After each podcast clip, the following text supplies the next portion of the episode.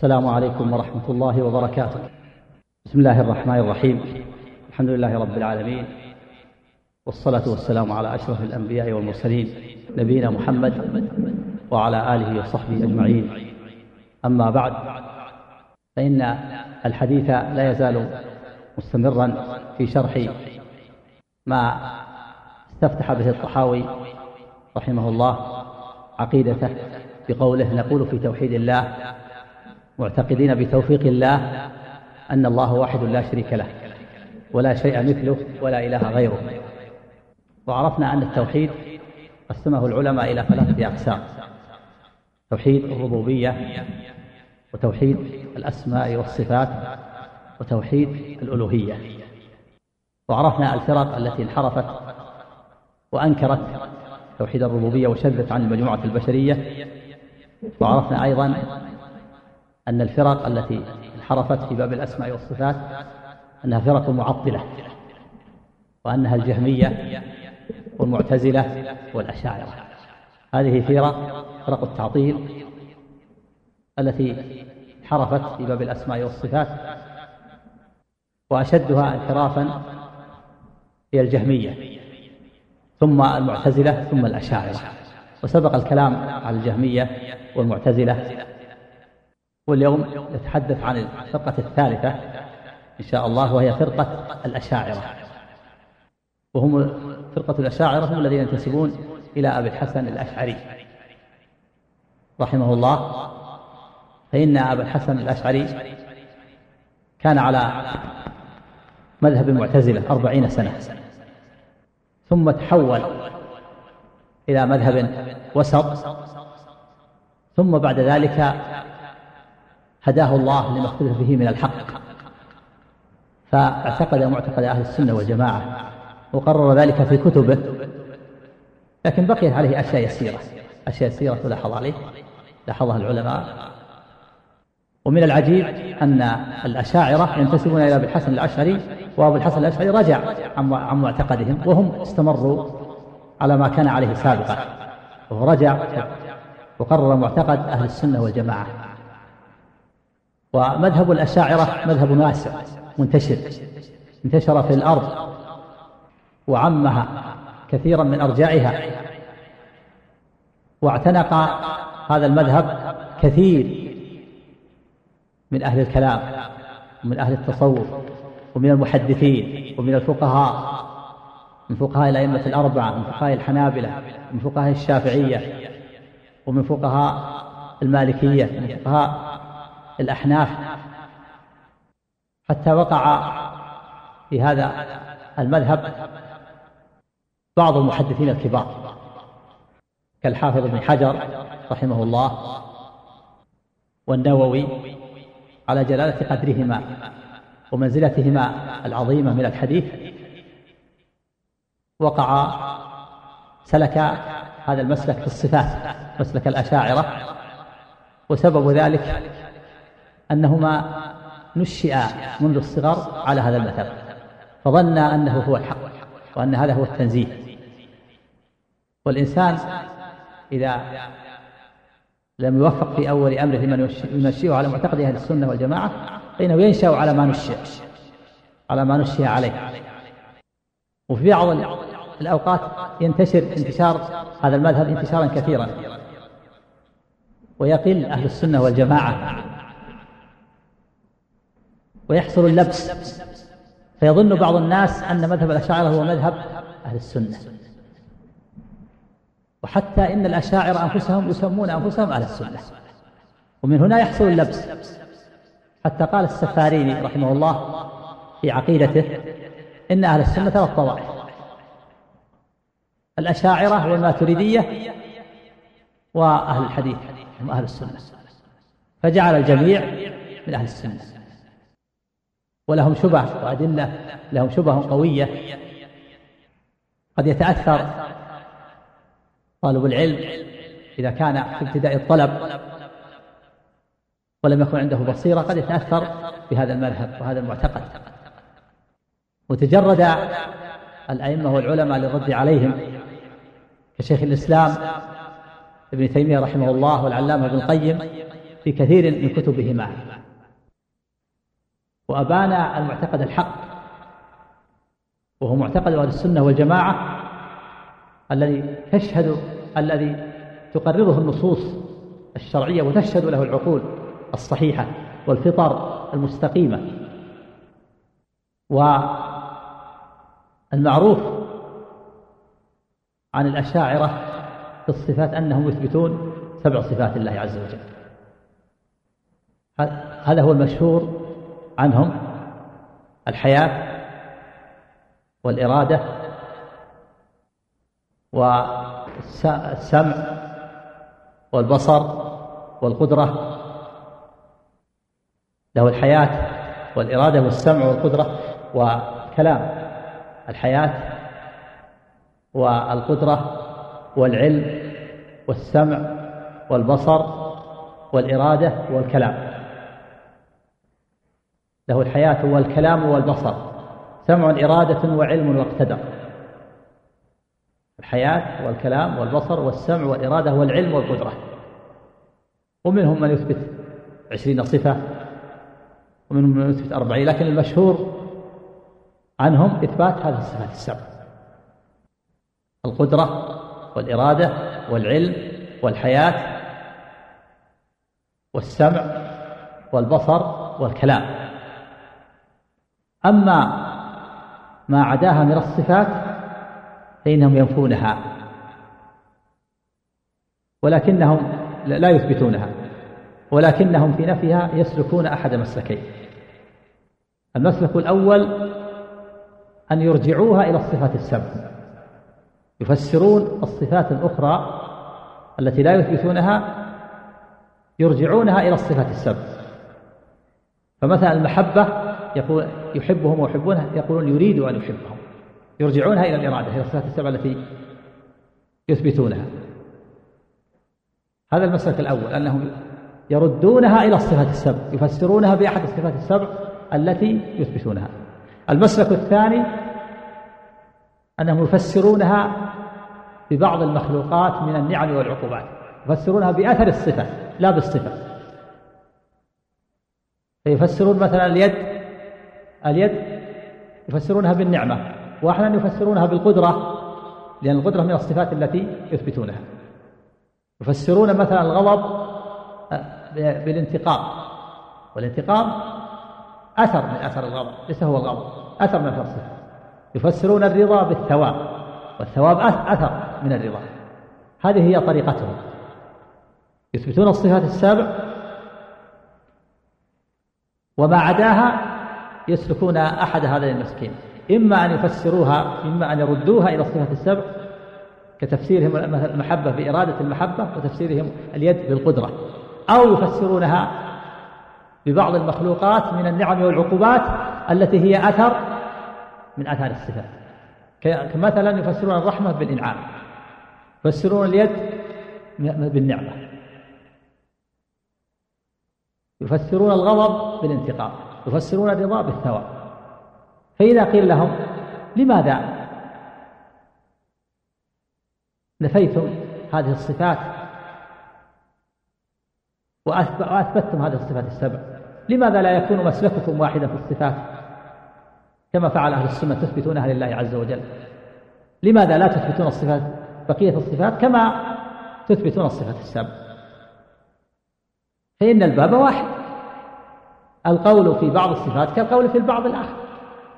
كيف تفرقون بين الصفات فتثبتون بعضها وتنفون بعضها؟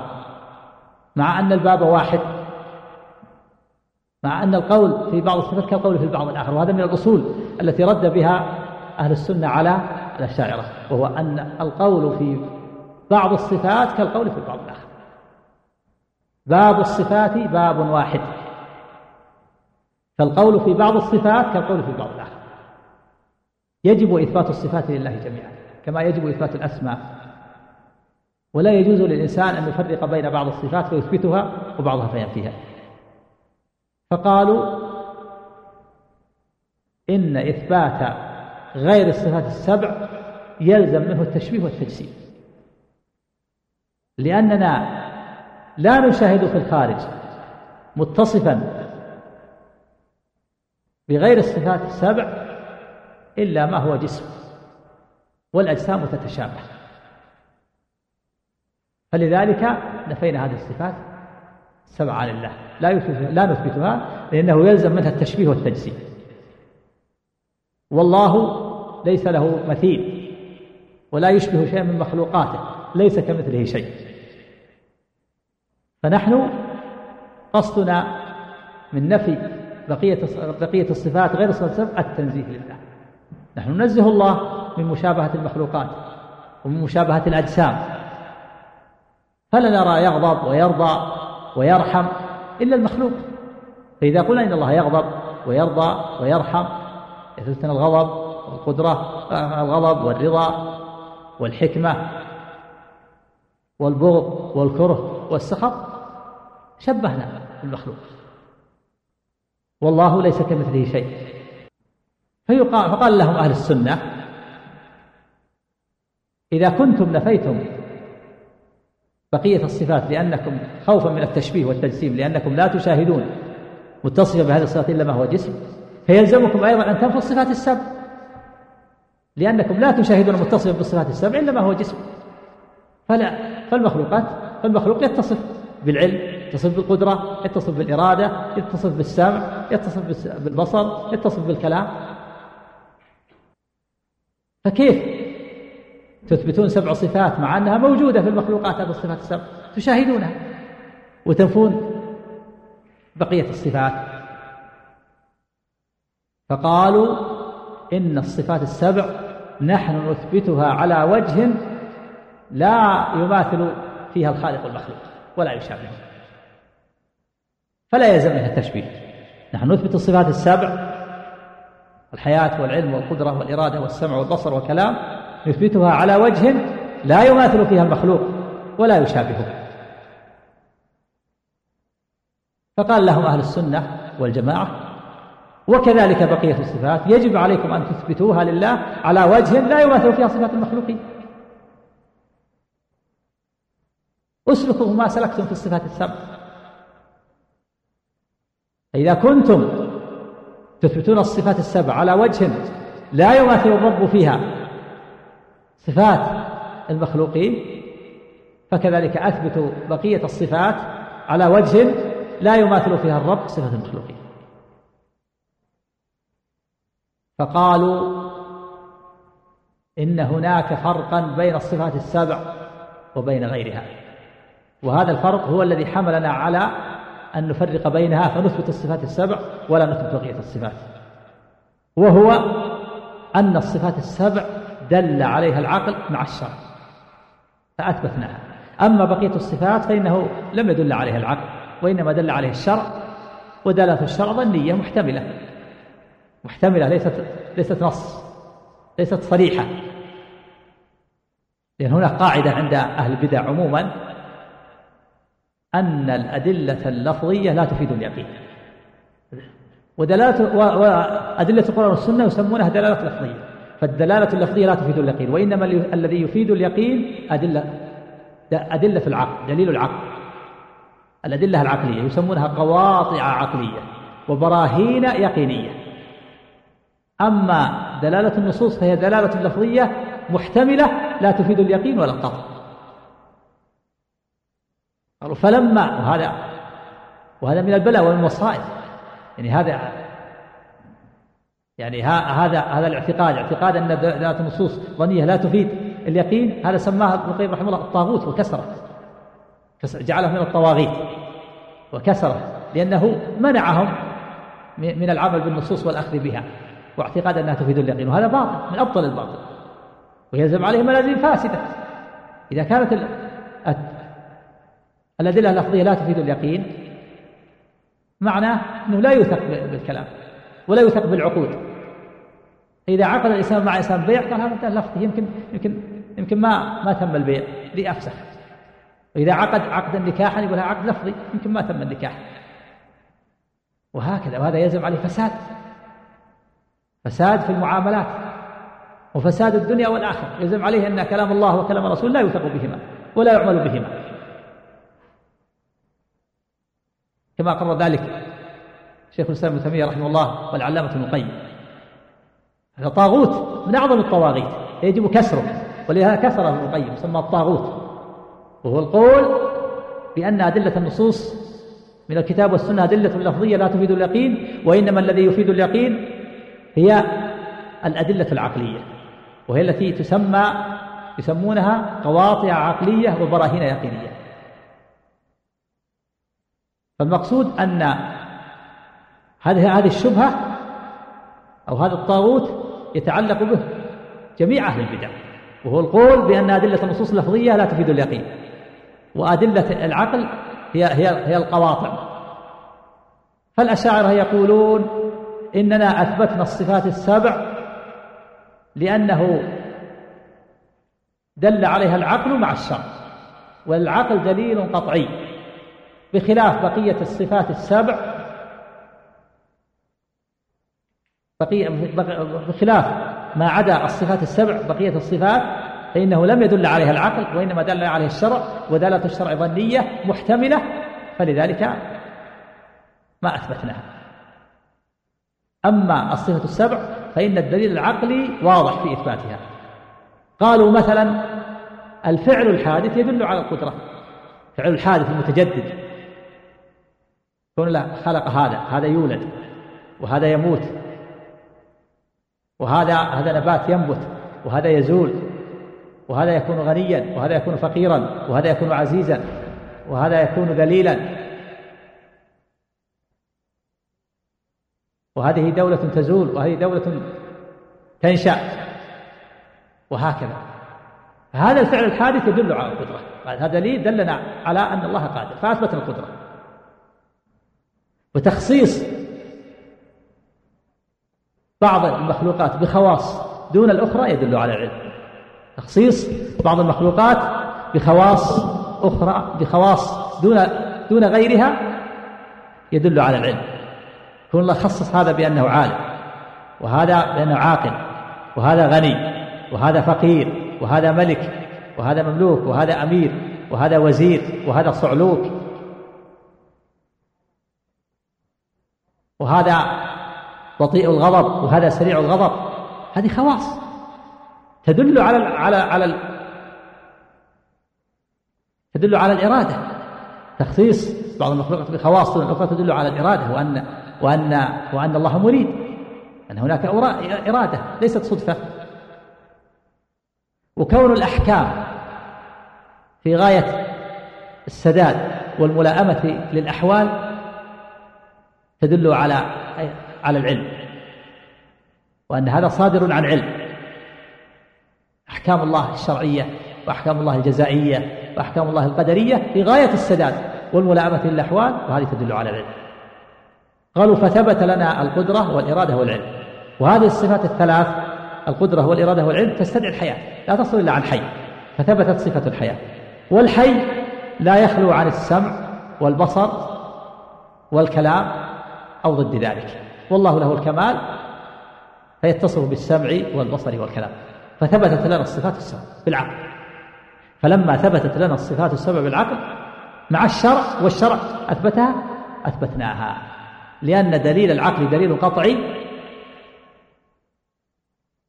فالعمدة عليه والشرع جاء موافقا له فاعتمدنا إثبات الصفات السبع. أما بقية الصفات السبع فإن فإنه لم يدل عليه العقل ودلالة النصوص دلالة ظنية محتملة لا تفيد اليقين فلذلك لا نجزم بأن بأن هذه الصفات ثابتة لله. فقال لهم أهل أهل الحق أهل السنة والجماعة لكم جوابان عن هذا. لكم جوابان. الجواب الأول جواب بالمنع والجواب الثاني جواب بالتسليم. الجواب الأول جواب بالمنع. وهو أن نقول نمنع أن يكون العقل يدل على الصفات السبع ولا يدل على ما سواها. بل إن العقل يدل على الصفات السبع ويدل على بقية الصفات أيضا. فليس كما قلتم إن غير الصفات السبع لا يدل عليها العقل بل يدل عليها العقل. نحن نثبت لكم أن العقل يدل على بقية الصفات. كما دل على الصفات السبع. فمثلا نفع العباد بالإحسان إليهم يدل على الرحمة. فإذا والله تعالى إذا ينفع عباده ويحسن إليهم هذا يدل على الرحمة فثبتت صفة الرحمة. ونصره لهم في الدنيا على أعدائهم هذا يدل على المحبة فثبتت لنا المحبة. وعقاب الله للكافرين وتسليطه المؤمنين عليهم يدل على على البغض. وعقوبته لهم في الدنيا والآخرة يدل على على البغض فثبتت صفة البغض. والغايات المحمودة في مفعولات الله ومأموراته تدل على الحكمة البالغة وأنه حكيم. الغاية المحمودة في حينما أوجب القصاص حينما شرع قطع يد السارق وجلد الزاني كلها غاية محمودة. تؤدي الزجر. فالغايات المحمودة في مأمورات الله الشرعية وفي مفعولاته تدل على حكمته البالغة فثبتت الحكمة. بالعكس إذا ثبتت الرحمة وثبتت المحبة ثبتت ثبت البغض ثبتت الحكمة بالعقل. فلماذا لم تثبتوها مع أن العقل أثبتها؟ كما أثبت الصفة السبع هذا تفريق بين متماثلين. تفريق بين متماثلين. فإذا كان العقل يدل على الصفات كلها كما يدل على الصفات السبع فلماذا لم تثبتوها؟ فقولكم فكونكم تثبتون الصفات السبع ولا تثبتون بقية الصفات مع أن العقل يدل على الجميع تحكم منكم ومكابرة. الجواب الثاني جواب بالتسليم وهو أن يقال سلمنا. سلمنا يعني فرضا من باب التنزل مع الخصم. سلمنا أن العقل يدل على الصفة السبع ولا يدل على ما عداها. التسليم هذا معروف عند التسليم هو أن تسلم من جهة لترد على الخصم من جهة أخرى. التسليم من باب التنزل. يعني لا نوافقهم لكن هذا من باب التنزل مع الخصم. نسلم من هذه الجهة حتى نرد عليه من جهة أخرى. نرد على الخصم نسلم من هذه الجهة ثم نصفعه من جهة أخرى. مثل الفارس الذي يقاتل العدو فدخل العدو في مكمن ف فأظهر الفارس أنه أنه منهزم. حتى يخرج العدو من مكمنه فإذا خرج كر عليه. كر عليه فقتله. فكذلك الآن نحن مع أهل البدع نسلم لهم من جهة ونصفعهم من جهة أخرى. نرد عليهم من جهة أخرى. فنقول سلم سلمنا أن العقل يثبت الصفات السبع ويدل عليها ولا يثبت ما بعدها من الصفات. لكن لا ينفيها هو لا يثبتها لكن لا ينفيها وكون العقل. لا ينفيها لا يدل على أنها ليست ثابتة في نفس الامر كونه لا يثبتها لا يدل على أنها ليست ثابتة في نفس الامر هو يثبت الصفات السبع ولا يثبت ما عداها لكن ما ينفي ما عداها ساكت. الشرع ساكت عما عداها. سكت عن بقية الصفات السبع. أثبت الصفات السبع العقل أثبت الصفات السبع وسكت عن بقية الصفات. وكونه سكت ليس معناه أنه ينفيها بل هو ساكت عنها وإذا سكت عنها فقد دل فقد دل دليل آخر عليها بأنها ثابتة الأدلة متعددة ليست الأدلة محصورة في العقل. فإذا كان العقل لا يثبتها فهو لا ينفيها وكونه لا ينفيها لا يدل على أنها غير ثابتة في نفس الأمر لجواز أن تكون ثابتة بدليل آخر وهو الواقع. فالعقل لم يثبتها لكن أثبتها الشرع. والشرع دليل مستقل بنفسه. كما أن العقل دليل مستقل فالشرع دليل مستقل. والطمأنينة إلى الشرع في باب الاعتقاد أقوى من الطمأنينة إلى العقل. فإذا كان الدليل العقلي يثبت الصفات السبع وأثبتتموها والدليل الشرعي يثبت بقية الصفات مع أن هذا دليل وهذا دليل. هذا دليل وهذا دليل وكلاهما أدلة معترف بها. والطمأنينة إلى الدليل الشرعي في باب الاعتقاد أقوى من الطمأنينة إلى العقل. فما الذي سوغ لكم نفي مدلول الدليل الشرعي؟ ما الذي سوغ لكم أن تنفوا مدلول الدليل الشرعي مع أنه دليل معترف به ومعروف؟ فالأدلة متعددة. العقل دليل والشرع دليل والحس دليل والفطرة دليل. فإثباتكم الصفات السبع. ونفيكم لما عداها مع أن بقية الصفات دل عليها دليل آخر مماثل للعقل. تحكم منكم ومكابرة. وبهذا يبطل ما ذهب إليه الأشاعرة. من التفريق بين الصفات وإثبات بعضها ونفي بعضها. ويتبين بهذا أن الأشاعرة متناقضون يفرقون بين الصفات مع أن الباب واحد. والقول في بعض الصفات كالقول في بعض الآخر. فهذا تناقض من الأشاعرة ولهذا تسلط عليهم المعتزلة. قالوا مذهبكم هذا مذهب غير معقول غير متصور مذبذب. تثبتون بعض الصفات وتثبتون البعض. ما يصلح هذا. إما أن تثبتوا الجميع فتكونوا أعداء لنا كأهل السنة. أو تنفوا أو تنفوا الجميع فتكونوا إخوانا لنا من جميع الوجوه. واحد من أمرين. إما أنفوا سبع سبع الصفات فتكونوا معتزلة مثلنا. أو أثبتوا بقية الصفات فتكونوا مشبهة مجسمة وهم أهل السنة يسمونها مشبهة مجسمة فتكونوا أعداء لنا. واحد من أمرين. أما أن تبقوا مذبذبين هذا ما يصلح. هذا تناقض. لا مع هؤلاء ولا مع هؤلاء. لستم مع المشبهة ولستم معنا. الواجب عليكم إما أن تثبتوا جميع الصفات فتكونوا أعداء لنا نحاربكم. أو تنفوا الصفات السبع فتكونوا إخوانا لنا من جميع الوجوه وأصحاب لنا لأن مذهبهم متناقض الشبهة التي يركز عليها جميع أهل التعطيل وجميع فرق أهل التعطيل هناك شبهة واحدة يركزون عليها. يعتمد عليها جميع أهل التعطيل من المعتزلة من الجهمية والمعتزلة والأشاعرة كلهم مركزون على هذه الشبهة.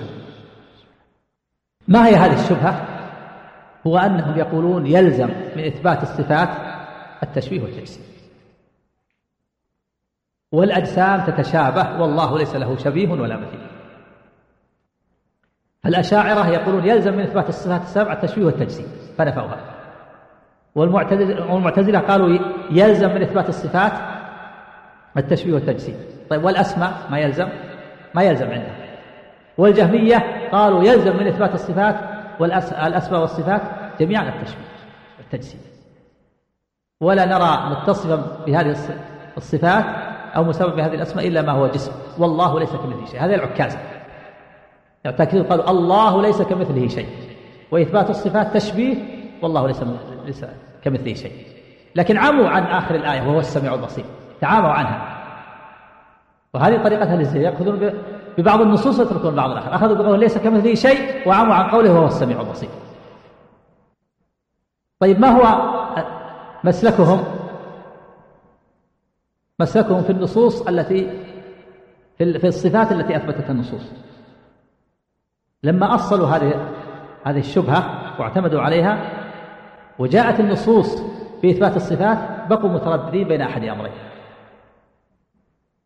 إما أن يسلكوا مسلك التفويض وإما أن يسلكوا مسلك التحريف الذي يسمونه تأويلا لهم مسلكان أهل البدع لهم مسلكان يقابلون بها النصوص. بسبب هذه الشبهة الشبهة التي عندهم ركزوا عليها أن كل من نفى شيئا من الصفات أو من الأسماء شبهته أنه يلزم منها التشبيه والتجسيم والأجسام تتشابه والله ليس له شبيه. وأما النصوص أما الصفات التي أثبتتها النصوص فسلكوا أحد مسلكين إما أن يسلكوا مسلك التفويض. والتفويض معناه هو أن يسكتوا عن تفسير معناها ويعتقدوا أن لها ليس لها معنى ويفوضه إلى الله. يقول ما نعلم معناه. ثم استوى الاستواء يعلم وهو السميع العليم العلم والقدرة والاستواء يقول ما نعلم معناها. كأنها لفظ أعجمي. كان كلمة حرف أعجمية نلوكها بلسان ما ندري إيش معناها. نفوضها إلى الله ما ندري إيش المعنى. ما نعلم المعنى هذا التفويض. وهذه طريقة التفويض نسبوها إلى السلف زورا وبهتانا. ويقولون هي طريقة السلف أسلم. هذه ليست طريقة السلف. السلف يعلمون المعنى. هؤلاء يفوضون المعنى يقول ما ندري المعنى. يعني ثم استوى على العرش كلمة استوى مثل ولفظ العلم والقدرة والسمع مثل الحروف الأعجمية. كأنك أتيت بحروف أعجمية كما أنك لا كما أن العربي لا يفهم معنى الحروف الأعجمية فكذلك لا يفهم معنى استواء والقدرة والعلم والسمع والبصر إلى آخر الصفات هذه يسمونها طريقة التفويض وهي باطلة ليست طريقة السلف. طريقة السلف إثبات المعنى ولا يفوضون إلا الكيفية. الكيفية هي التي يفوضونها أما المعنى يعلمونه. ولهذا لما سئل الإمام مالك رحمه الله عن الاستواء قال الاستواء معلوم. معلوم معنى في اللغة العربية. والكيف مجهول. هذه الكيفية هي المجهولة لنا ما نعلم كيفية اتصاف الرب بهذه الصفة. هذا هذا هو الذي نفوضه إلى الله. أما معنى العلم ولهذا فسر العلماء الاستواء بالاستقرار والصعود والعلو والارتفاع هذه كلها معاني الاستواء. استواء استقر وعلى وارتفع وصعد. لكن كيفية استواء الرب هذا هو المجهول. كيفية استواء الرب هذا هو الذي نفوضه. لا يعلمه إلا الله. لا يعلم كيفية الاستواء إلا ولا يعلم كيفية النزول إلا ولا يعلم كيفية العلم إلا ولا يعلم كيفية القدرة إلا وهكذا جميع الصفات. الصفة معلومة والكيف مجهول والإيمان بها واجب والسؤال عنها بدعة. لكن هؤلاء سلكوا مسلك التفويض يفوضون المعنى لا الكيفية. هذا غلط. الطريق الثاني طريق التحريف الذي يسمونه التأويل. وهو أن يخترعوا للصفات معان يبتدعونها من عند أنفسهم. مثلا يخترعون اليد قالوا نخترع معناها القدرة. أو معناها النعمة. الرحمة نخترع معناها النعمة. المحبة معناها والرضا معناها الثواب أو الإنعام. الغضب معناها العقاب وهكذا. هذه طريقة التحريف هذه طريقة التأويل. التحريف الذي يسمونه تأويل ويقولون طريقة السلف أسلم وطريقة الخلف أعلم وأحكم. ويقصدون بطريقة السلف طريقة التفويض. وهذا باطل وهذا من أبطل الباطل.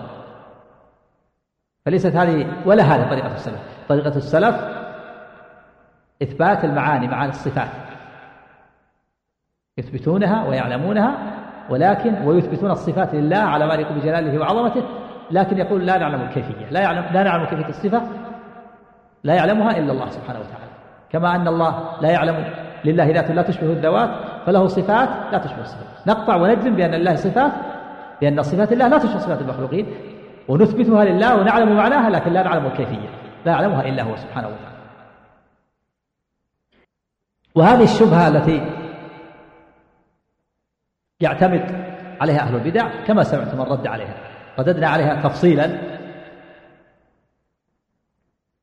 رددنا على الجهمية ثم على المعتزلة ثم على الأشاعرة. وهناك جواب إجمالي وهو نافع ومفيد. جواب إجمالي عن هذه الشبهة التي يركز عليها جميع فرق المعطلة يركزون على هذه الشبهة. كل من نفى شيئا من الصفات أو من الأسماء شبهته أنه يلزم من إثباتها التشبيه والتجسيم تشبيه الله أن يكون الله شبيها للمخلوقات وأن يكون جسما والأجسام تتشابه والله ليس كمثله شيء فنحن ننفيها. الجواب الإجمالي هو أن يقال إن الله سبحانه وتعالى أثبت لنفسه الصفات وأثبت لنفسه الأسماء. فقال سبحانه وكذلك أثبتها له رسوله ليس كمثله شيء. فلا تضربوا لله الأمثال. هل تعلم له له سميا؟ فالله تعالى نفى عن نفسه. أن الله سبحانه وتعالى أثبت لنفسه الصفات ونفى عن نفسه المشابهة. الله تعالى نفى عن نفسه المشابهة والمماثلة. مشابهة المخلوقات ومماثلة المخلوقات. فقال ليس كمثله شيء. وقال فلا تضربوا لله الأمثال. وقال هل تعلم له سميا؟ فالله تعالى نفى عن نفسه المشابهة والمماثلة. نفى عن نفسه مماثلة المخلوقات. فلو كان يلزم من إثبات الصفات التشبيه والتمثيل لما أثبته لنفسه. فالقرآن والسنة أثبتا الصفات ونفيا التمثيل والتشبيه. فالله تعالى نفى التمثيل والتشبيه عنه فقال ليس كمثله شيء. نفى أن يشابهه شيء من مخلوقاته أن يماثله وقال هل تعلم له سميا؟ فلا تضربوا الله الأمثال ومع نفيه سبحانه عن نفسه المشابهة. مشابهته بالمخلوقات أو مشابهته للمخلوقات أثبت لنفسه الصفات. في نص واحد تجد نفي المماثلة وإثبات الصفة فقال سبحانه ليس كمثله شيء نفى عن نفسه المماثلة ثم أثبت لنفسه الصفات فقال وهو السميع البصير. وقال فلا تضربوا لله الأمثال نهى عن ضرب الأمثال له ثم قال والله يعلم وأنتم لا تعلمون. فأثبت لنفسه العلم. فلو كان نفي المماثلة يستلزم نفي الصفة لما أثبت الله الصفة لنفسه. ولا لزم من ذلك التناقض في كلام الله وكلام رسوله وحاشا أن يكون في كلام الله تناقض. فالله ينفي عن نفسه المماثلة في نص واحد ويثبت الصفة.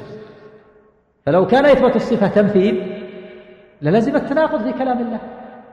ليس كمثله شيء هذا نفي المماثلة وهو السميع البصير هذا إثبات الصفة. لا تضربوا لله الأمثال نهى عن ضرب الأمثال الله ثم أثبت العلم فقال والله يعلم وأنتم لا تعلمون. فإثبات الصفات لا يلزم منه المشابهة لا ولا لا يلزم منه لا يلزم منه المشابهة ونفي المماثلة لا يلزم منه نفي الصفة. لأن الله جمع بينهما في نص واحد فنفى مماثلته للمخلوقات وأثبت لنفسه الصفات. فلو كان نفي المماثلة يلزم منه نفي الصفات للزم التناقض في كلام الله عز وجل. وفي كلام رسوله والله سبحانه منزه عن التناقض. ومن المعلوم أنه ليس هناك شيئان في الوجود إلا وهناك قدر مشترك يشتركان فيه في مسمى الشيء والوجود. في الذهن دون الخارج. كل شيئين في الدنيا بينهما اشتراك في الذهن. يشتركان فيه لكن متى؟ عند القطع عن الإضافة والتخصيص. وهذا لا يلزم منه مشابهة عند لا يلزم منه مشابهة والمماثلة في الخارج. ليس هناك شيئان إلا وبينهما قدر مشترك يشتركان فيه في الذهن. هناك تشابه لا بد منه في الذهن.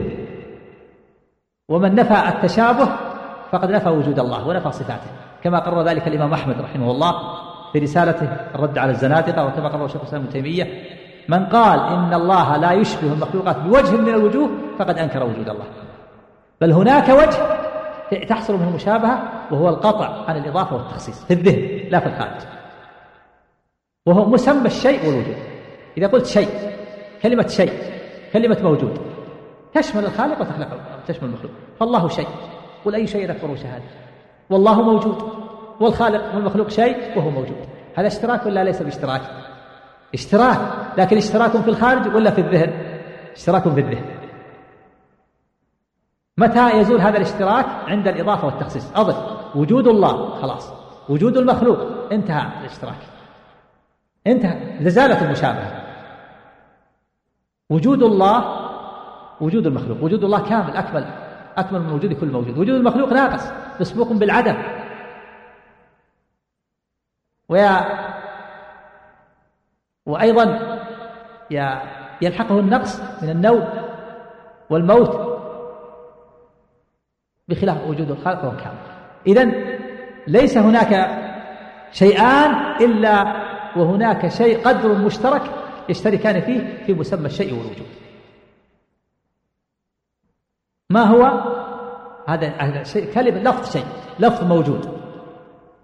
لكن لا يلزم من ذلك من الاشتباه في مسمى الشيء والوجود الذي هو أمر ذهني أمر كلي أن ينسحب هذا الاشتباه إلى الاشتباه عند وجوده في الخارج. وهذا هو أصل البلاء بلاء المعطلة. ظنوا أن الاشتباه الذي يكون في الذهن في مسمى الشيء والوجود ينسحب إلى المماثلة في الخارج وهذا باطل لا ينسحب فمثلا العرش والبعوض العرش والبعوضة أو البعوضة والفيل يشتركان في أي شيء في مسمى الشيء والوجود. البعوضة شيء والعرش شيء والبعوضة شيء والفيل شيء. هل يقول عاقل إن اشتراك البعوضة والفيل أو العرش في مسمى الشيء والوجود يلزم منه الاشتراك في الصفات؟ ما يقول هذا البعوضة تسمى شيء تسمى موجود ومخلوقة والفيل شيء موجود ومخلوق. أليس كذلك؟ اشترك البعوضة والفيل في أي شيء؟ في مسمى الشيء وفي مسمى الوجود. هذا عند القطع عن الإضافة والتخصيص. لكن إذا قلت وجود فيل وجود بعوضة وجود عرش زال الاشتراك. لأنك أضفت وخصصت. متى يوجد الاشتراك؟ يوجد الاشتراك عند القطع عن الإضافة والتخصيص. وهذا يكون في الذهن. متى يزول الاشتراك عند الإضافة والتخصيص؟ وهذا يكون في الخارج. واضح هذا؟ فكذلك أسماء المخلوقين. وصفات المخلوقين تشارك أسماء الله وصفاته عند القطع عن الإضافة والتخصيص. وهذا يكون في الذهن. إذا قيل لفظ علم لفظ قدرة لفظ سمع لفظ بصر في اشتراك ولا ما في اشتراك؟ في اشتراك. السمع يشمل سمع الخالق وسمع المخلوق. بصر يشمل بصر الخالق وبصر المخلوق. علم يشمل علم الخالق وعلم المخلوق. قدرة تشمل قدرة الخالق وقدرة المخلوق. متى يزول الاشتباه؟ أضف وخصص. علم الخالق زال الاختلاف. زال الاشتباه. علم المخلوق لا يشابه علم الخالق. قدرة الخالق قدرة مخلوقة. علم مخلوق زال الاشتباه فالمخلوق له صفات تخصه والخالق له صفات تخصه. فإذا ما من شيئين إلا وبينهما قدر مشترك يتفقان فيه في مسمى الشيء والوجود لكن هذا يكون عند القطع عن الإضافة والتخصيص. وإذا قطع عن الإضافة والتخصيص صار وجوده في الذهن تصور فقط وليس له وجود في الخارج. أما إذا أضفته أو خصصته فإنه يزول الاشتباه لأنه يكون في الخارج. فمثلا الإنسانية. الإنسانية هذا أمر ذهني في الذهن. يشترك فيه عمر وخالد وبكر. لكن هات الأفراد عمر وخالد هذا في الخارج ما يشتبهان لكن يشتركان في مسمى الإنسانية كل منهم إنسان. مسمى الحيوانية. هذا فيه اشتراك. يدخل فيه الحيوان يدخل فيه الأسد يدخل فيه النمر يدخل فيه الخيل يدخل فيه الحمار يدخل فيه الكلب كله حيوان. يدخل فيه القرد. هذا عام. لكن خصص بعض الحيوانات. قل قرد. فرس ما في اشتباه بين القرد والفرس لأن صار في الخارج أفراد. إذا كان في إذا قطعت عن الإضافة والتخصيص جاء الاشتباه لكن يكون في الذهن. إذا أضفت وخصصت زال الاشتباه. فكذلك أسماء المخلوقين وصفاتهم تشتبه مع صفات الخالق مع صفات الخالق وأسمائه متى؟ متى تشتبه؟ في الذهن. متى تكون في الذهن؟ عند القطع عن الإضافة والتخصيص.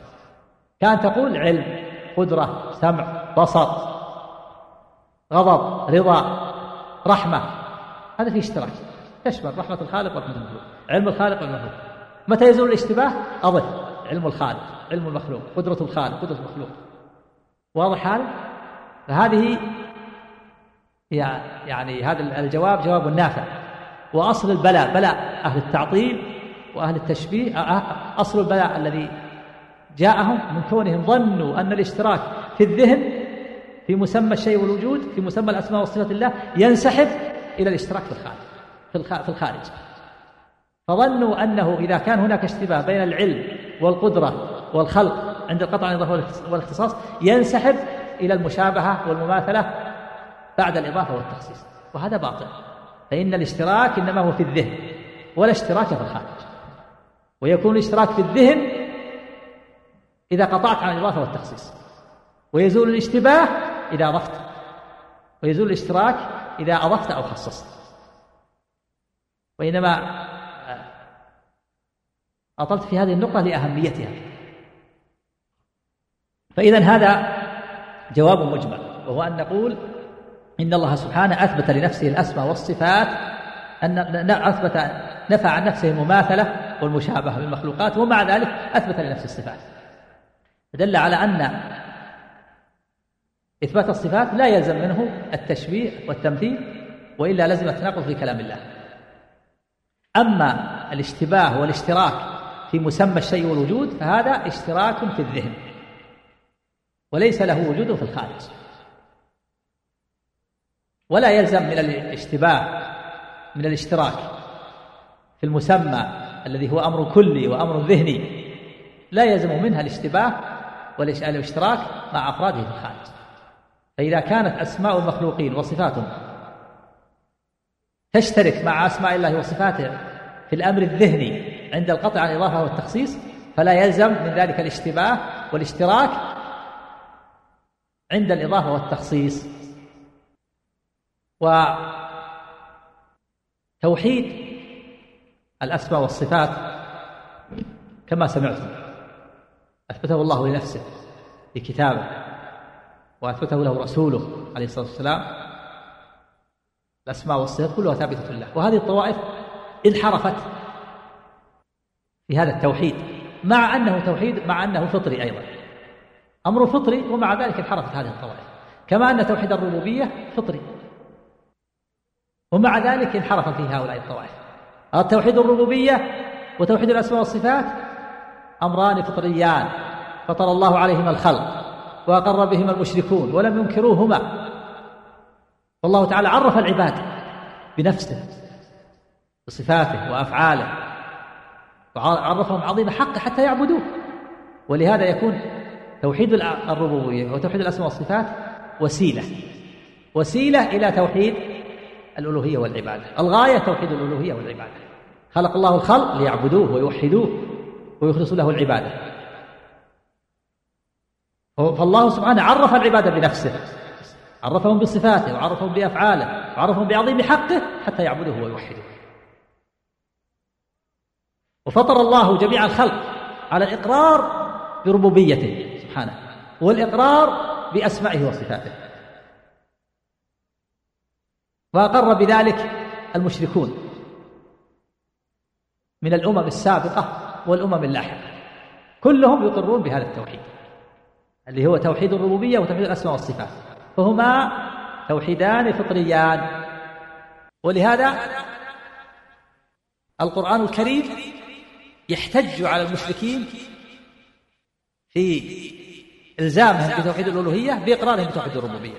كما أنكم تقرون بتوحيد الربوبية فأقروا بتوحيد الألوهية واعبدوا الله وأخلصوا له الدين. فهو يلزمهم بشيء يعتقدونه ويثبتونه. فإذا توحيد الربوبية وتوحيد الأسماء والصفات أمران فطريان فطر الله عليهما جميع الخلق إلا من شد كما سبق وأثبتهما المشركون في أزمنة متعددة في الأزمنة الغابرة. فقوم نوح عليه الصلاة والسلام ما أنكروا توحيد الربوبية وإنما أنكروا توحيد الألوهية. فالشرك إنما هو في توحيد الألوهية. شرك الأمم إنما هو في توحيد الألوهية. ومع ذلك مع كون توحيد الربوبية وتوحيد الأسماء والصفات أمران فطريان أقر بهما الكفرة وأثبتهما قوم نوح وقوم هود وقوم صالح ومشركو العرب في زمن نبينا محمد صلى الله عليه وسلم. كلهم يقرون بتوحيد الربوبية. مع ذلك كثير من أهل الكلام وكثير من أهل النظر وكثير من أهل الفلسفة وكثير من أهل, من أهل التصوف تعبوا في إثبات توحيد الربوبية. وتعبوا في إثبات تقريره. حتى قال بعضهم إنه لا يمكن إثباته بالعقل. عجز بعضهم عن إثباته بالعقل. وقالوا صعب إثبات توحيد الربوبية وتوحيد الأسماء والصفات بالعقل. مع أنه أمر فطري. أقر به المشركون أقر به قوم نوح وقوم هود وقوم صالح أقر به المشركون. العرب يثبتون نص القرآن. ولئن سألتهم من خلقهم لا يقولون الله. ولئن سألتهم من خلق السماوات والأرض لا يقولون الله. ولئن سألتهم من خلق السماوات والأرض وسخر الشمس والقمر لا يقولون الله. قل لمن الأرض وما فيها إن كنتم تعلمون سيقولون الله قل لمن الأرض وما فيها إن كنتم تعلمون سيقولون الله قل من بيده ملكوت كل شيء وهو يجير. قل من رب السماوات السبع ورب العرش العظيم سيقولون الله قل من بيده ملكوت كل شيء وهو يجير ولا يجر عليه سيقولون الله قل من يرزقكم من السماء والأرض. امن يملك السمع والأبصار؟ ومن يخرج الحي من الميت؟ ويخرج الميت من الحي؟ ومن يدبر الأمر؟ فسيقولون الله. فسيقولون الله. إذا ما أنكر توحيد الربوبية ما أنكره المشركون ولا أنكره الأمم السابقة أمم الأنبياء السابقين كلهم يثبتون ومع ذلك جاء أهل الكلام وجاء أهل النظر وجاء أهل الفلسفة وجاء أهل التصوف فقالوا ما نستطيع نثبت توحيد الربوبية. صعب صعب إثبات توحيد الربوبية. حتى عجزوا عن إثباته بالعقل وقالوا إن إنما يتلقى بالسمع.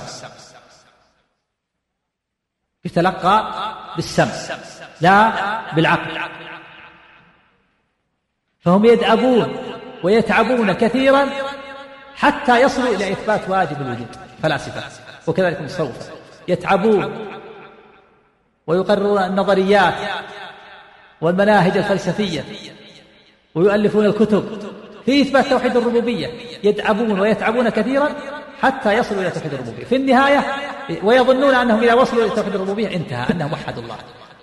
يظنون أن من وصل إلى توحيد الربوبية فقد وصل الغاية والنهاية.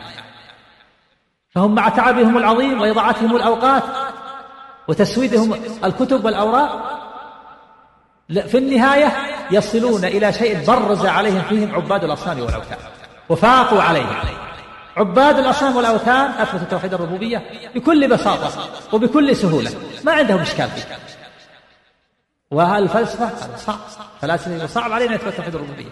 والمتصوف يصعب وأهل النظر وأهل الكلام تعبوا تعبا عظيما حتى يصلوا إلى إثبات هذا التوحيد. وقال بعضهم لا يمكن إثباته بالعقل. عجزنا عن إثباته بالعقل. ما يتلقى إلا من السمع وقال كثير من أهل الكلام إن إن الدليل على وجود الرب هو دليل التمانع. شوف أمر فطري. أفي الله شك؟ فطر الله جميع خلق على إثبات وجود الله. وهؤلاء يقولون ما الدليل على إثبات توحيد الربوبية دليل التمانع. هذا المشهور عندهم. ما هو دليل التمانع؟ دليل التمانع يقولون هو دليل بطريقة الصبر والتقسيم. يقولون لو كان للعالم خالقان وربان فعند اختلافهما للعالم فرض على الفرض لو كان العالم خالقا وربا فعند اختلافهما مثل أن يريد أحدهما تحريك جسم والآخر يريد تسكين أو يريد أحدهما إحياء إحياء شيء والآخر يريد إماتته. اختلف. ربان وخالقان. واحد يقول أريد هذا الشيء يتحرك والثاني يريد يسكت أو أحدهم يقول يريد أن يكون هذا الشيء حي يحيا. والثاني يريد أن يموت. فلا يخلو. إما أن يحصل مرادهما. أو لا يحصل أو يحصل مراد واحد منهما أو لا يحصل مرادهما معا. هذه القسمة العقلية. هل يتصور العقل أكثر من هذا؟ لا يتصور إما أن يحصل مرادهما جميعا. أو يحصل مراد واحد منهما أو لا يحصل مرادهما جميعا. لا يتصور العقل من هذا. أما الأول فباطل ممتنع. وهو أن يحصل مرادهما جميعا لأنه يلزم عليه الجمع بين المتناقضين. يلزم عليه أن يكون الشيء متحرك ساكن حي ميت وهذا مستحيل ممتنع. فبطل فبطل هذا هذا الأمر الأول. والثالث أيضا مستحيل وهو أنه لا يحصل مراد واحد منهما هذا لأنه يلزم عليه رفع النقيضين وهو أن يكون الشيء لا متحرك ولا ساكن ولا حي ولا ميت. وهذا مستحيل. فرفع النقيضين كالجمع بين النقيضين ويلزم عليه أيضا عجز كل منهما والعاجز لا يصلح أن يكون إلها. فبقي الأمر الثاني وهو أنه يحصل مرادهما مراد أحدهما ولا يحصل مراد الآخر. فالذي يحصل مراده هو الإله القادر والذي لا يحصل مراده هو عاجز لا يصلح للألوهية ولا للربوبية. قالوا هذا هو الدليل على إثبات الرب. لا حاجة إلى هذا. الأمر إثبات الرب أمر فطر الله عليه الخلق.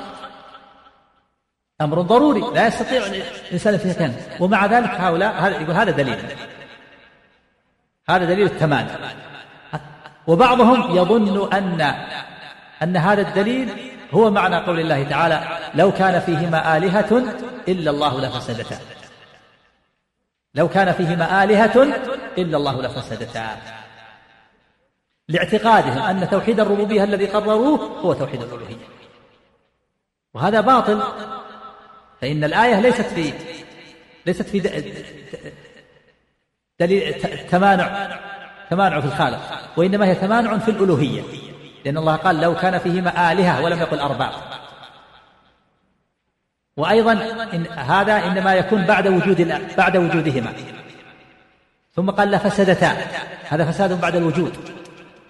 وبين سبحانه وتعالى أنه يلزم من وجود إلهين معبودين في السماوات والأرض أنه لا يمكن أن يكون في السماوات والأرض معبودين.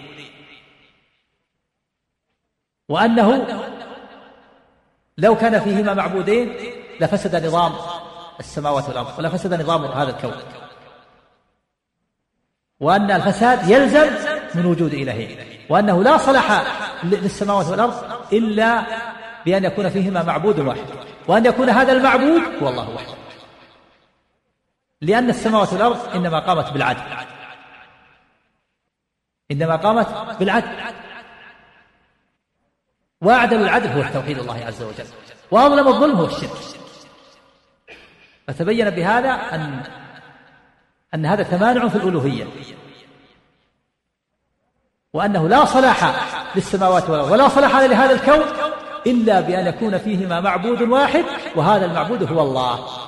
وأن فساد الكون وفساد السماوات والأرض لازم لكون لوجود إلهين أو وجود إله غير الله سبحانه. وأنه لا صلاح لهما ولا صلاح للعالم ولا صلاح للكون إلا بأن يكون فيهما معبود واحد هو الله وحده. لأنهما لأن هذا الكون قام بالعدل وأعدل العدل هو التوحيد وأظلم الظلم هو الشرك.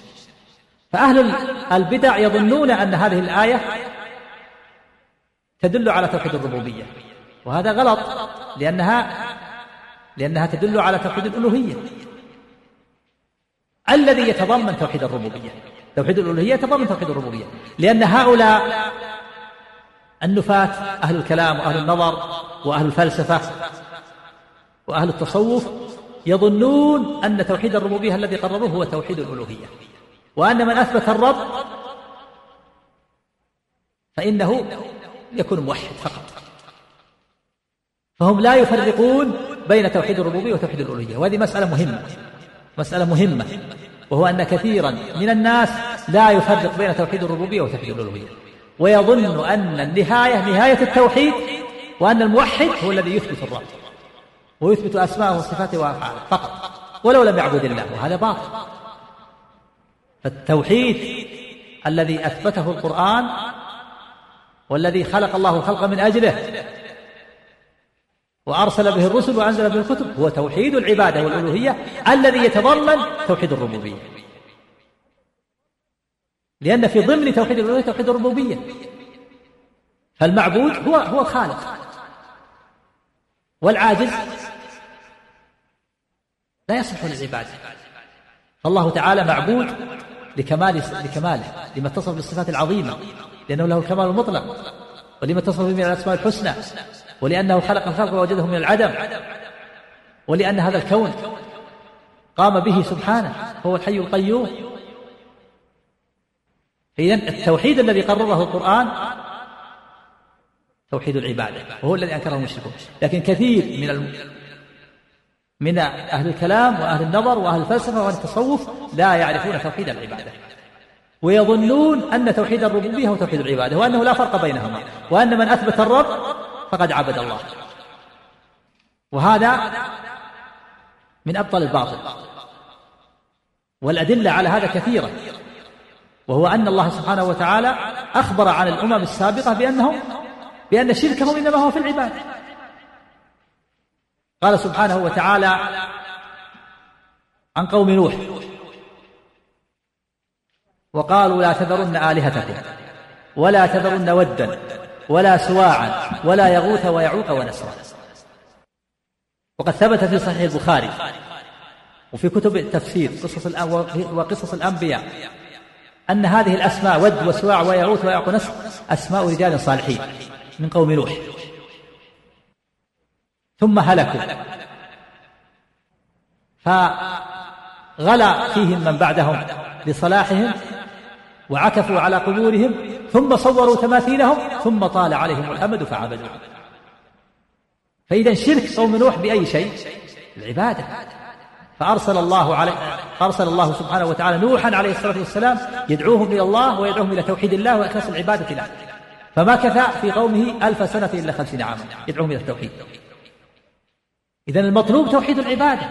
ما يكفي توحيد الربوبية. توحيد الربوبية وسيلة لتوحيد العبادة. وكذلك قوم صالح. الكفر وهم كفار. مقرون بوجود الله. وكفرهم بأي شيء؟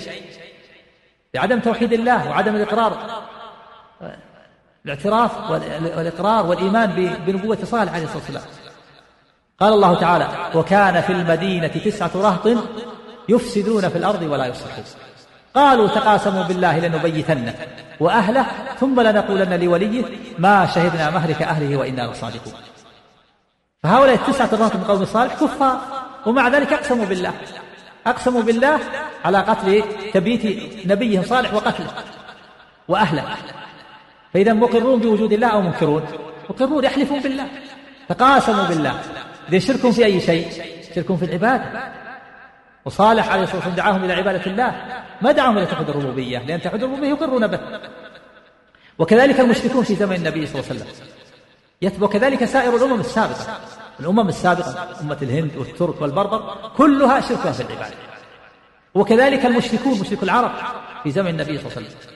شركهم في العبادة. ولذلك هذه الأصنام أصنام التي وجدت في قوم نوح انتقلت إلى العرب. ود وسواع ويغوث ويعوق كما ثبت عن ابن عباس وذكرها أن هذه الأصنام انتقلت إلى العرب قبيلة قبيلة. والله تعالى أخبر عنهم عن المشركين أنهم يقرون بالربوبية كما سمعتم في النصوص وأن شركهم في العبادة. قال الله تعالى عنهم ويطلبون شفاعتهم وتقريبهم إلى الله. قال الله تعالى عنهم والذين اتخذوا من دونه أولياء ما نعبدهم يعني قائلين ما نعبدهم إلا ليقربونا إلى الله. وعلا إذن أشركوا في العبادة يطلبون القرب من الله. كل هذه الأصنام والأوثان تقربنا إلى الله. ويعبدون من دون الله ما لا يضرهم ولا ينفعهم ويقولون هؤلاء شفعاؤنا عند الله. تشفع له يقول كيف الإنسان يدعو ربه مباشرة متلبس بالجرائم متلبس بالذنوب؟ لا يأتي بواسطة. هذه الأصنام تنقل حوائجنا إلى الله وهذه الأولياء وهذا الصالحين. فإذا شركهم في العبادة وثبت في الصحيحين أن أم سلمة وأم حبيبة وكانتا قد هجرتا إلى الحبشة. ذكرتا للنبي صلى الله عليه وسلم كنيسة رأيناها بأرض الحبشة وما فيها من الصور فقال أولئك إذا مات فيهم الرجل الصالح أو العبد الصالح بنوا على قبره مسجدا وصوروا فيه تلك الصور. أولئك شرار الخلق عند الله. وقال عليه الصلاة والسلام لعن الله اليهود والنصارى. اتخذوا قبور أنبيائهم مساجد. اتخذوا قبور أنبيائهم مساجد. اتخذوا قبور أنبيائهم وصالحهم مساجد.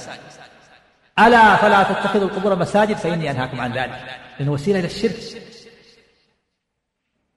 وقال قبل أن يموت بخمس بخمس ليال عليه الصلاة والسلام لا تتخذوا القبور مساجد. وقال لا تتخذوا قبري عيدا قالت عائشة لولا ذلك لأبرز قبره عليه الصلاة والسلام. دفن في بيته. خشي أن اتخذ مسجدا. ولولا ذلك لأبرز قبره. فإذا الشرك إنما هو المطلوب من الأمم وخلاصة دعوة الرسل وزبدتها توحيد الله والأمر بتوحيد الله عز وجل. فكون أهل الكلام وأهل النظر وأهل الفلسفة وأهل التصوف لا يفرقون بين توحيد الربوبية وتوحيد الألوهية هذا من البلاء. هذا من البلاء. فلا بد أن يكون طالب العلم على بصيرة بهذا الأمر. وثبت أن النبي صلى الله عليه وسلم قال كل في الصحيحين كل مولود يولد على الفطرة.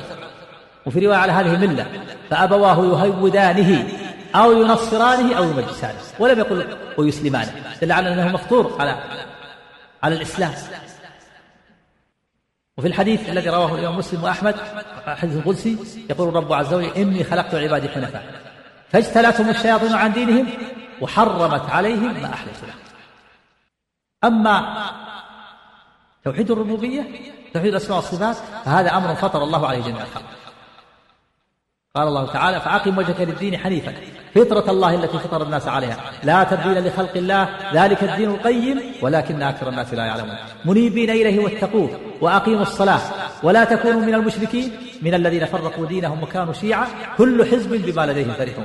وإذا مس الناس ضر دعوا ربهم منيبين إليه ثم إذا أذاقهم منه رحمة إذا فريق منهم بربهم مشركون ليكفروا بما آتيناهم فتمتعوا فسوف تعلمون أم أنزلنا عليهم سلطانا فهو يتكلم بما كانوا به يشركون. وإذا أذقنا الناس رحمة فرحوا بها وإن تصبهم سيئات بما قدمت أيديهم إذا هم إذا هم يقنطون. أولم يروا أن الله يبسط الرزق لمن يشاء ويقدر؟ إن في ذلك لآيات لقوم يؤمنون. مناقشة ومحاجة ومجادلة للمشركين. وإثبات لتوحيد الألوهية والربوبية. فإذا لا بد من معرفة هذا الأمر. وهؤلاء الفلاسفة وأهل التصوف وأهل النظر وأهل الكلام الذين يكون غايتهم ونهايتهم توحيد الربوبية إن لم يوحدوا الله في ألوهيته فهم مشركون من جنس أمثالهم من المشركين. إذا وقفوا عند هذا الحد فهم من المشركين من جنس أمثالهم من المشركين الوثنيين. إذا ماتوا على ذلك فهم من أهل النار. من مات مثبتا لتوحيد الربوبية وتوحيد الأسماء والصفات ولكنه لا يعبد الله ولا يوحد الله فهو من أهل النار لا يفيده الرسول عليه الصلاة والسلام كفر المشركين واستحل دماءهم وأموالهم وهم يقرون بتوحيد الربوبية. وكثير من أهل الكلام حتى بعض الأشاعرة بعض الأشاعرة ما يفرق بين توحيد الربوبية وتوحيد الألوهية. ويفسرون بعضهم يقول لا إله إلا الله يفسرونها بتوحيد الربوبية. يقول لا إله إلا الله معناها لا خالق إلا الله. لو كان معناها لا خالق إلا الله ما ما امتنع المشركون.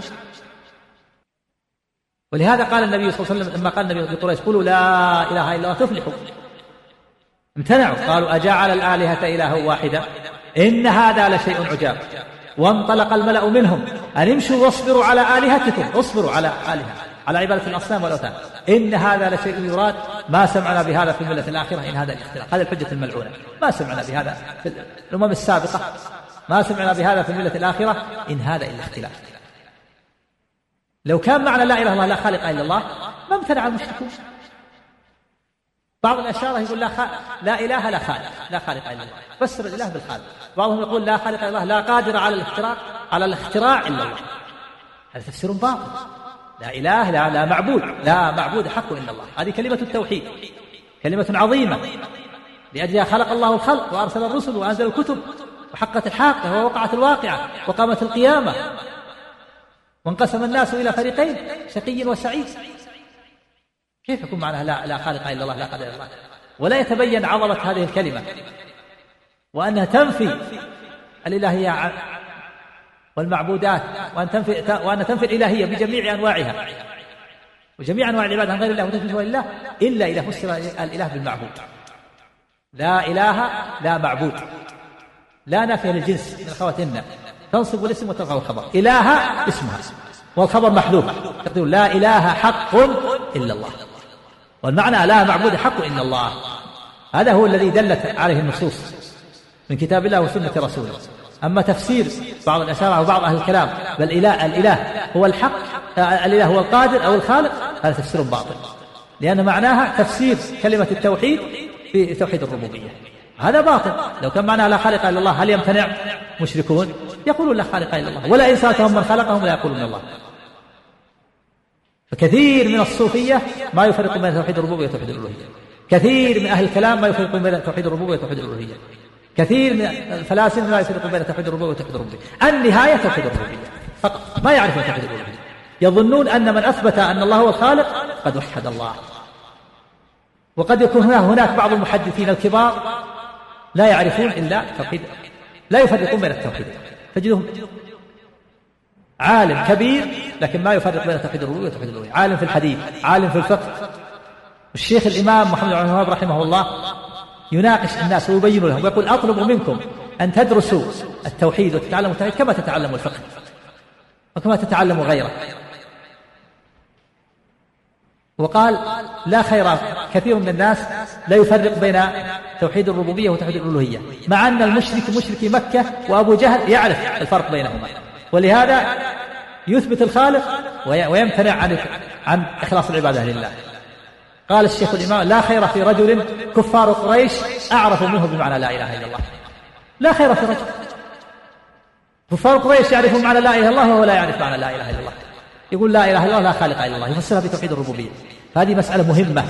ولهذا تجد تجدون بعض المؤلفات وبعض المؤلفات للعلماء الكبار في الفقه وفي التفسير وفي الحديث. تجدون من العلماء الكبار الفطاحل في الحديث لكن ما يفرق بين توحيد الربوبية وتوحيد بسبب أنه ما ما اعتنى بهذا. أهمل هذا الجانب. منذ نشأ يقرأ الحديث ويقرأ الأحكام. وفي الفقه وفي التفسير. ولا يعرف إلا أحكام الطهارة وأحكام الحيض وأحكام النساء والصلاة لكن ما يفرق بين توحيد الربوبية وتوحيد الالوهيه ولهذا كتب الأقدمين كتب العلماء القدامى كانوا يبدون كالإمام البخاري ومسلم يبدون بالإيمان والتوحيد والعقيدة. لكن جاء المتأخرون قالوا قالوا نبدأ بالطهارة كتاب الطهارة. كتب الفقه. فصلوا ما يتعلق بأصول الدين قالوا لها مؤلفات خاصة. فلما فصلوها أهملها بعض الناس فصاروا يبدأون بالطهارة والصلاة ولا يعرفون أحكام علم أصول الدين. لأن صار لهم مؤلفات خاصة أهملوها فصار الطلبة يبدأون بالطهارة في كتاب الفقه بالطهارة في كتاب الحديث بالطهارة. وكذلك جميع الفنون أما علم أصول الدين هذا له كتب خاصة لكن أهملت ولهذا يقول الشيخ الإمام محمد بن أطلب منكم أن تدرسوا علم أصول الدين مثل ما تدرسوا علم الفروع. مثل ما تدرسوا كتاب آه، علم مثل ما تدرسوا الطهارة والصلاة والصيام والحج. ادرسوا علم أصول الدين اهتموا به تعلموا دينكم. فرقوا بين توحيد الربوبية وتوحيد الألوهية. اعرفوا التوحيد الذي خلق الله الخلق من أجله. وأرسل الرسل وأنزل الكتب. وبه قامت السماوات والأرض. ومن أجله وبه افترق الناس إلى شقي وسعيد. ومن أجله خلقت الجنة والنار. وحقت الحاقة ووقعت الواقعة وهو مفترق الطرق. من وحد الله فهو سعيد. ومن أشرك بالله شركا أكبر فهو شقي. شقاء سرمدي. إلى ما لا نهاية وفق الله الجميع لطاعته ورزق الله جميع العلم النافع والعمل الصالح. صلى الله على محمد وآله وصحبه